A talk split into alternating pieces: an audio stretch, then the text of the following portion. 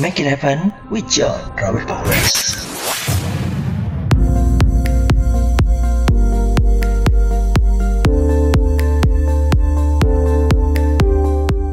Halo semuanya, ya ketemu lagi dengan saya Endro Ardianto dan hari ini uh, saya sedang berada di Yogyakarta.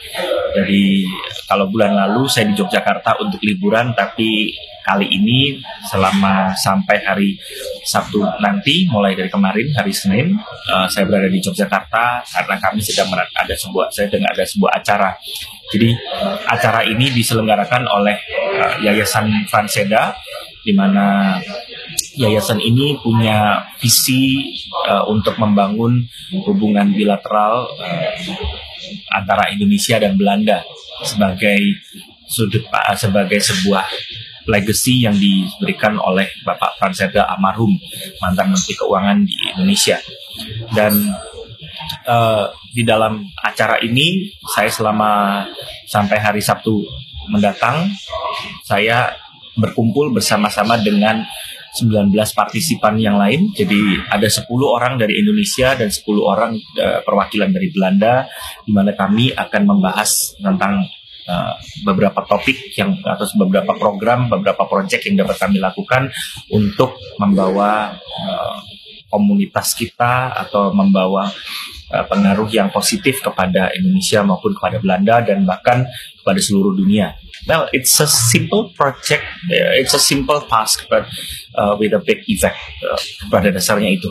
Nah, um, yang mau saya share pada siang hari ini adalah uh, kemarin, jadi sesi kemarin sesi pembuka kami pada waktu pagi hari uh, dibuka oleh salah satunya adalah Ibu Eri Seda, uh, putri sulung dari Bapak Frans Seda. Jadi beliau mengatakan sebuah hal yang sangat luar biasa tentang bagaimana uh, Pak Franseda memberikan banyak sekali value di dalam kehidupannya dan this is amazing dan jadi saya ingin share pada siang hari ini tentang bagaimana peran orang tua di dalam memberikan warisan atau leaving a legacy buat anak-anaknya. Jadi saya melihat bukan suatu kebetulan bahwa ternyata sebelum dan memang sebelum saya mengikuti acara ini hari Sabtu lalu tanggal 22 sampai tanggal 23 saya mengikuti sebuah camp uh, camp rohani. Tapi camp ini khusus hanya untuk ayah dan anak.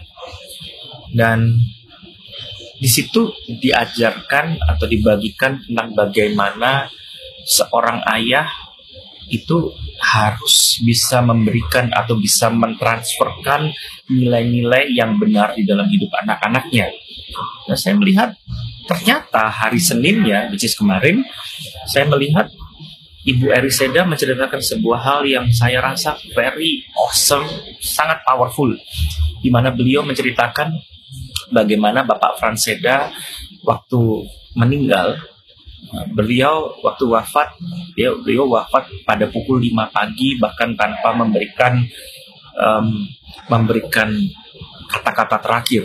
Dan saat itu saya seperti disambar geledek kenapa?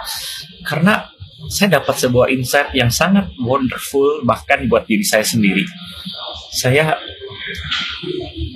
tiba-tiba diingatkan bahwa one day setiap dari kita mungkin message ini secara khusus buat Anda para orang tua dan buat Anda yang juga akan menjadi orang tua suatu hari kelak. Kita tahu pasti hidup kita suatu hari kita akan meninggalkan dunia ini. Dan seperti sebuah kebiasaan kalau ada orang yang meninggal suka sering ditanya ada kata-kata terakhir nggak sih ada kata-kata terakhir apa ada pesan-pesan terakhir tapi tiba-tiba kemarin saya berdoa satu hal bahwa saya tidak ingin ada kata-kata terakhir waktu saya meninggal nanti. Well, it's ini ini adalah sebuah message yang sangat mungkin sangat sensitif untuk beberapa orang. Tetapi buat saya, saya belajar bahwa well, suatu hari saya juga pasti akan berpulang. Tapi saya tidak ingin meninggalkan kata-kata terakhir pada waktu saya meninggalkan dunia ini. Kenapa? Dan ini yang kemarin saya lihat berada di dalam diri Ibu Eri. Saya melihat bahwa bagaimana seorang Pak Franseda sepanjang hidupnya sebelum dia meninggal sudah mengajarkan berbagai macam nilai yang dihajar yang diajarkan sedemikian sampai bahkan beliau tidak perlu memberikan kata-kata terakhir dan value itu masih tetap hidup di dalam Ibu Eri Seda saat ini. Beliau sudah meninggal beberapa tahun dan value itu masih tetap melekat dalam kehidupan Ibu Eri, anaknya. Dan saya melihat bagaimana seorang orang tua harus bisa melakukan ini. Saya melihat orang tua yang bertanggung jawab adalah orang tua yang bukan hanya memfokuskan pembelajaran kepada anak-anaknya secara akademis. Tapi saya melihat warisan yang paling berharga yang bisa diberikan oleh orang tua adalah bagaimana seorang tua bisa mendidik karakter anak-anaknya. Yes, kita orang tua Asia yang sering kali kurang komunikatif.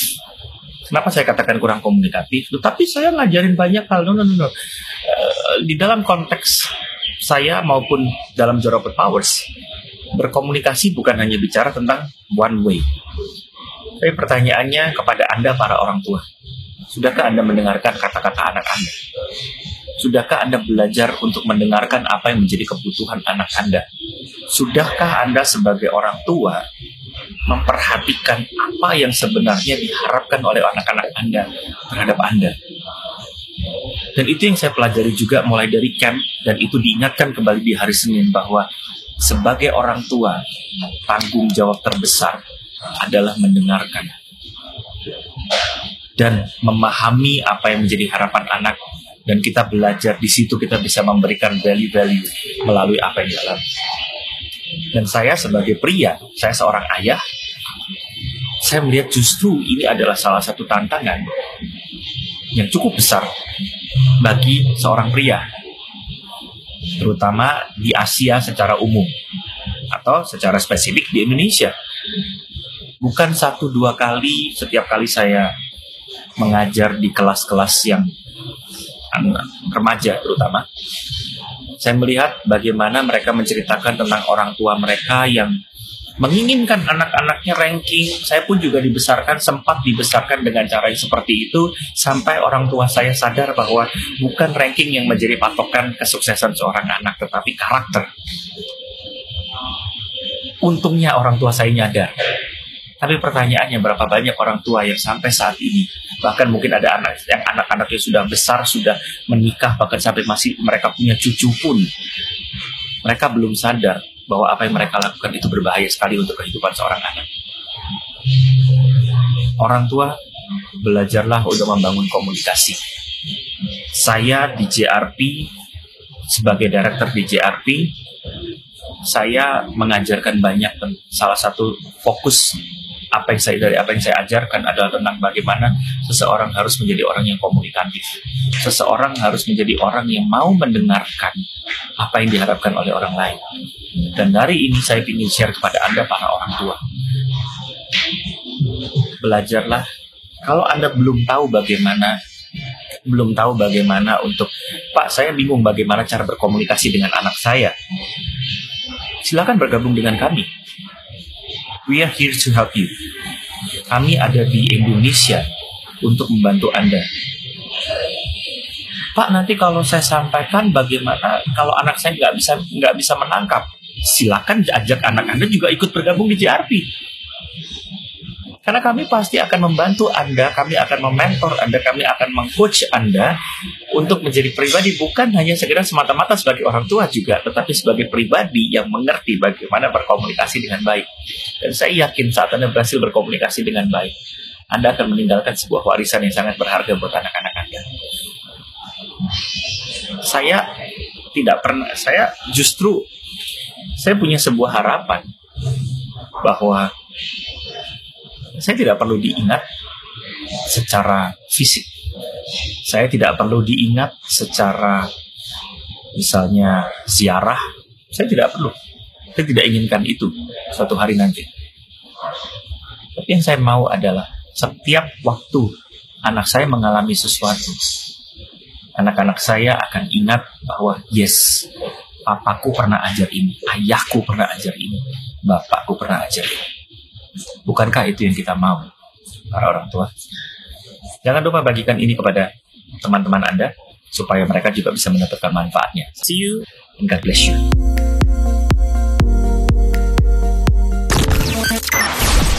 Make it happen with John Robert Powers.